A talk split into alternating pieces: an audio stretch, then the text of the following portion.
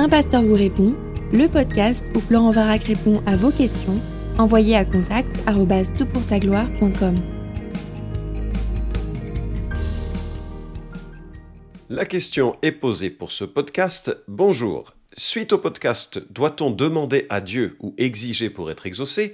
J'aimerais un complément de réponse. En effet, la prière est une demande humble qui s'attend à l'action de Dieu, toutefois les apôtres ont pu commander directement aux situations et ils étaient exaucés. Il a été dit dans le podcast qu'ils avaient reçu eux seuls le mandat, pourtant le verset Marc 11, 23, 24 dit ceci.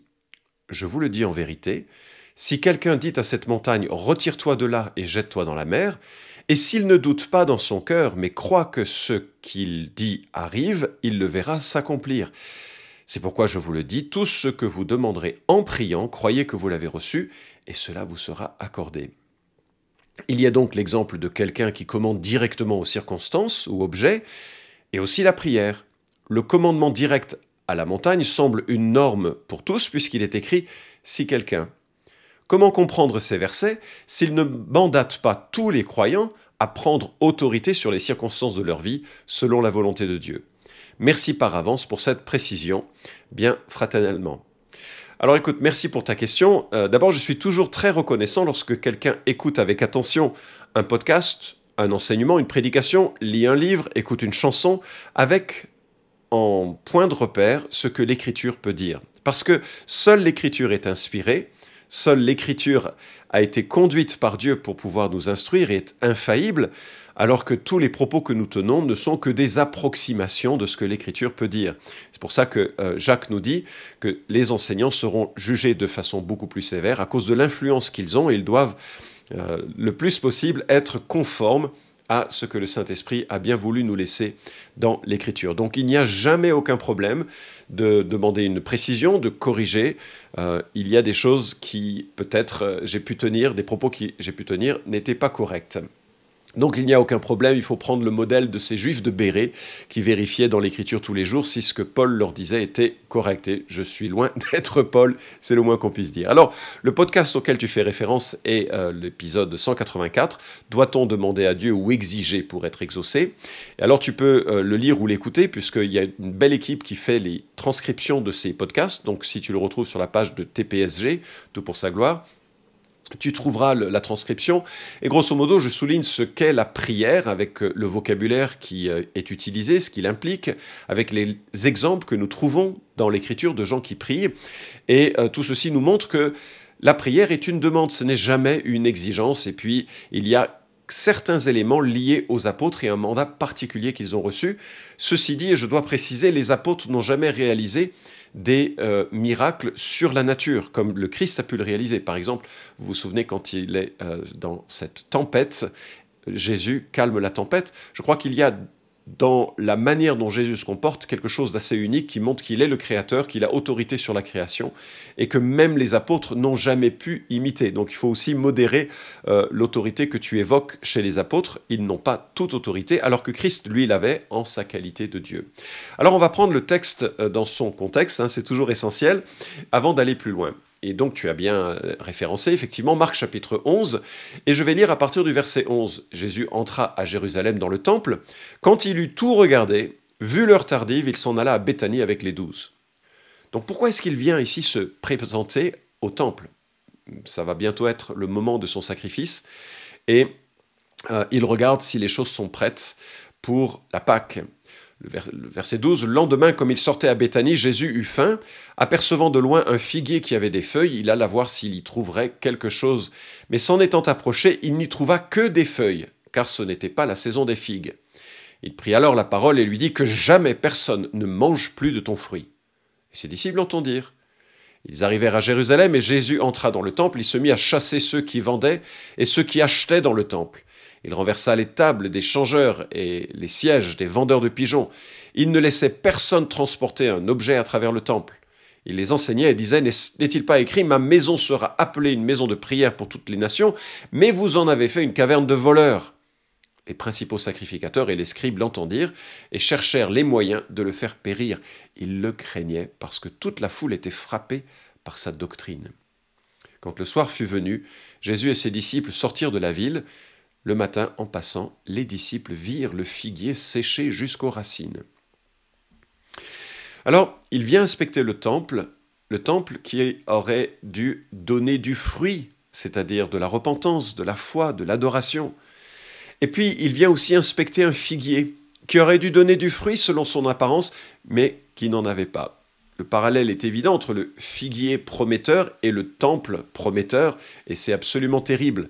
Le parvis du temple était devenu un lieu de commerce plutôt qu'un lieu de prière, de rencontre euh, avec Dieu, puis les uns avec les autres.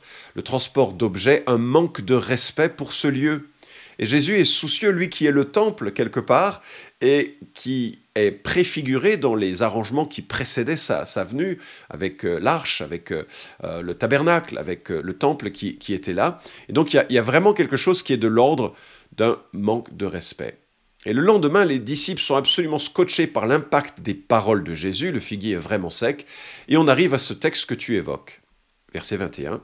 Pierre, se rappelant qui, ce qui s'était passé, dit à Jésus, Rabbi, regarde, le figuier que tu as maudit a séché. Jésus prit la parole et leur dit, Ayez foi en Dieu. En vérité, je vous le dis, si quelqu'un dit à cette montagne, ôte-toi de là et jette-toi dans la mer, s'il ne doute pas en son cœur, mais croit que ce qu'il a dit arrive, cela lui sera accordé.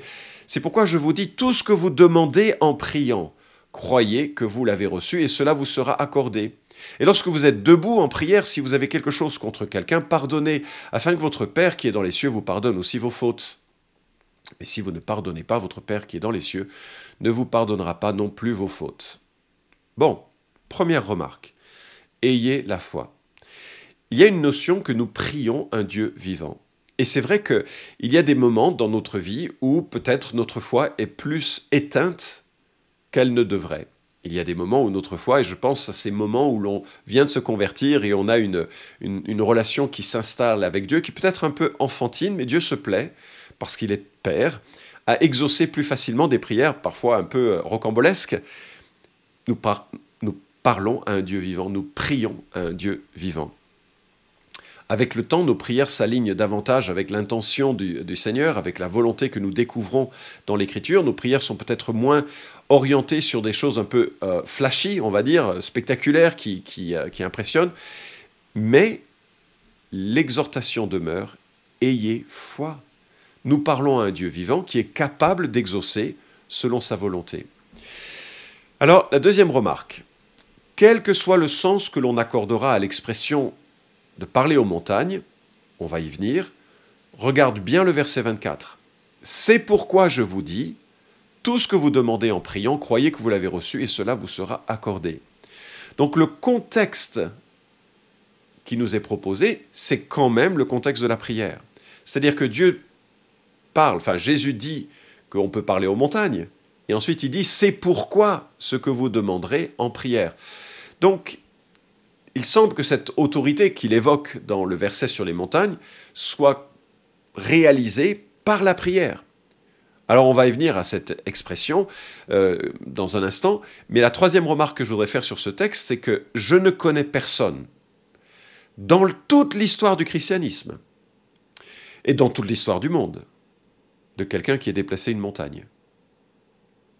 Alors est-ce que ça veut dire que personne n'a jamais eu la foi dans toute l'histoire du christianisme?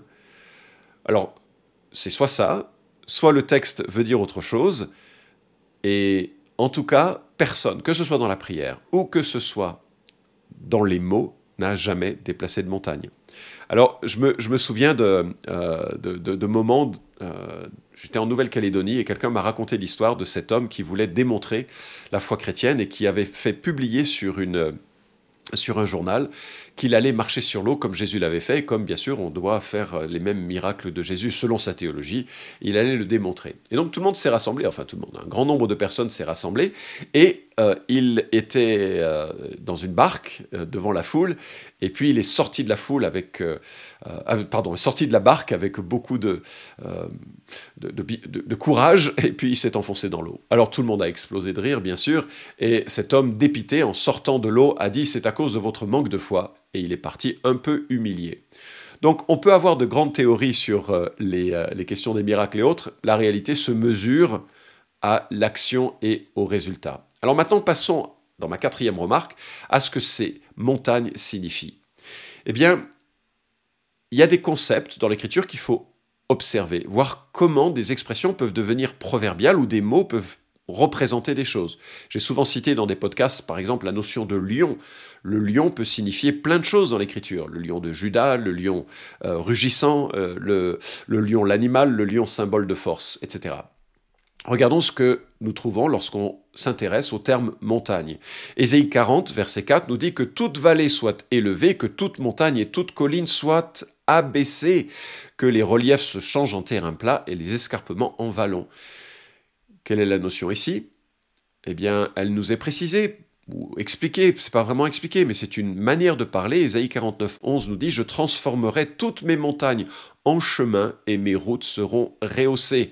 Ésaïe 54, 10 Quand les montagnes s'ébranleraient, quand les collines chancelleraient, ma bienveillance pour toi ne sera pas ébranlée et mon alliance de paix ne chancellera pas, dès l'Éternel qui a compassion de toi.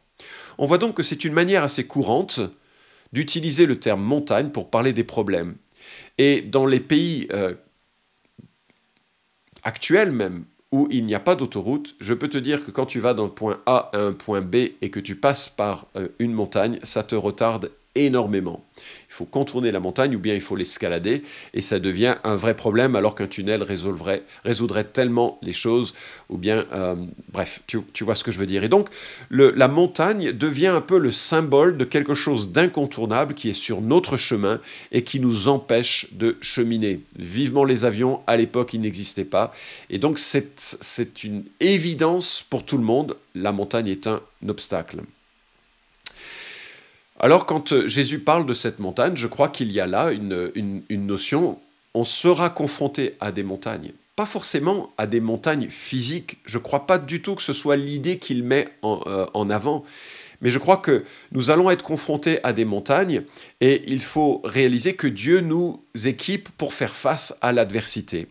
Et ce n'est pas en commandant aux événements nous ferons face à l'adversité. Euh, je connais des gens qui commandent jusqu'à leur mort à des cancers de les quitter ou euh, à des ennemis de partir d'eux. Mais ce n'est pas ce type d'autorité. Dieu nous demande de constater et d'avoir confiance, d'avoir foi et de prier ce que vous demandez à Dieu, nous dit euh, l'Écriture. Jésus insiste sur la manière dont ces montagnes sont gérées et cette manière est la prière. Alors, dire et voir se réaliser, c'est ma cinquième remarque, c'est la prérogative de Dieu. Je l'ai déjà évoqué. Jésus est créateur. C'est par sa parole que le monde est venu à exister. On le voit en Genèse chapitre 1. Dieu dit et les choses sont. Jésus est le créateur et il le démontre. Il le démontre dans cette tempête. Il le démontre lorsqu'il crée du vin à partir de l'eau. Là encore, je ne connais personne qui ait pu réaliser de tels miracles. Il le démontre dans tant de moments de euh, son chemin sur cette terre lorsqu'il euh, maudit ce figuier et que ce figuier est asséché. Tu peux essayer de les faire, tu peux essayer d'arrêter les vagues qui viennent à toi lors de tes prochaines vacances à la mer, mais je peux te dire dès maintenant, méfie-toi, la vague t'emportera. Je remarque aussi que l'occultisme cherche à diviniser les hommes.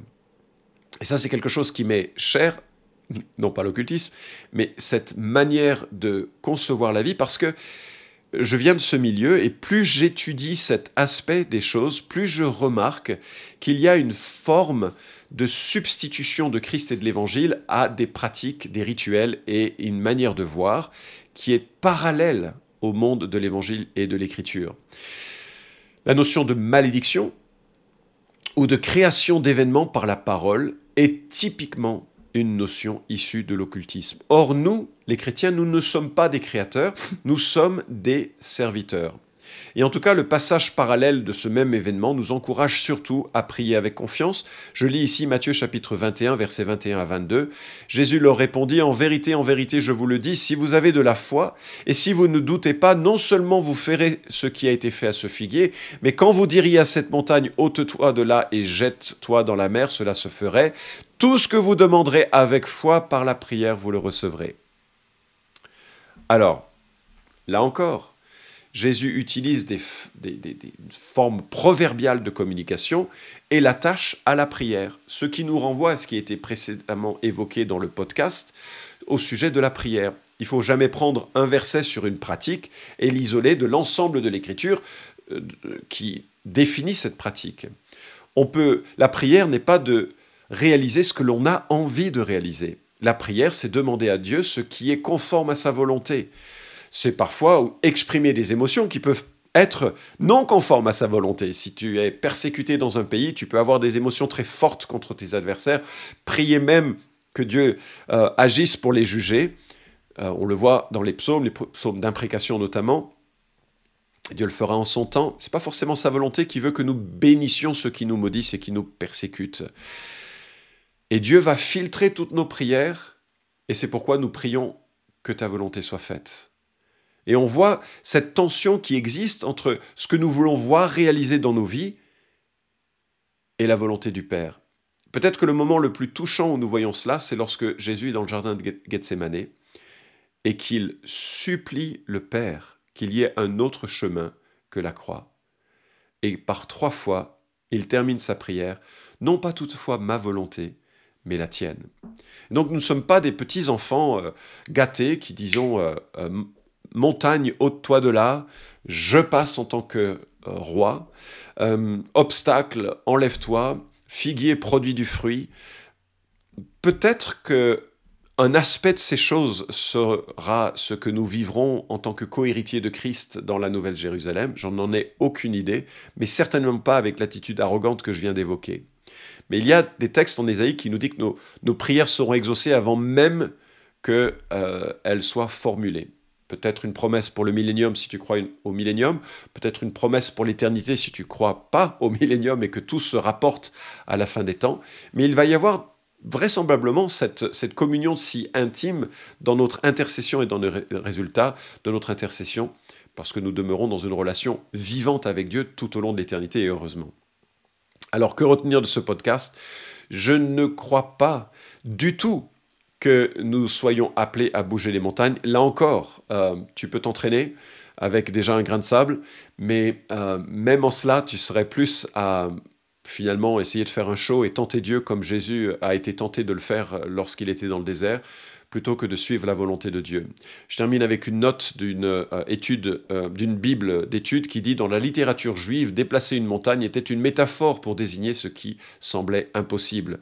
Ceux qui croient en Dieu peuvent avoir confiance qu'il accomplira même l'impossible selon sa, euh, volonté souveraine. Fin de citation. Méfiez-vous de ceux qui vous vendent du rêve, de la puissance, de l'autorité et qui font mousser cette notion un peu de arrogante euh, que l'on doit euh, euh, contrôler les événements, contrôler les animaux, contrôler la création. Nous vivons depuis notre expulsion du Jardin d'Éden dans un schéma de chute où l'univers n'est pas ne, tourne pas comme il avait été prévu de vivre. Nous sommes dans une dépendance envers Dieu. Nous avons par contre l'opportunité de prier, de demander à Dieu de nous confier dans le Seigneur pour qu'il prenne soin de nous, pour qu'il exauce et réponde aux prières selon sa volonté. Et nous venons à lui dans une attitude d'adoration, d'émerveillement, de dépendance de sa puissance et pas dans une appropriation de sa puissance et dans une expression d'autorité indépendante de celle de Jésus-Christ. J'espère avoir répondu à ta question.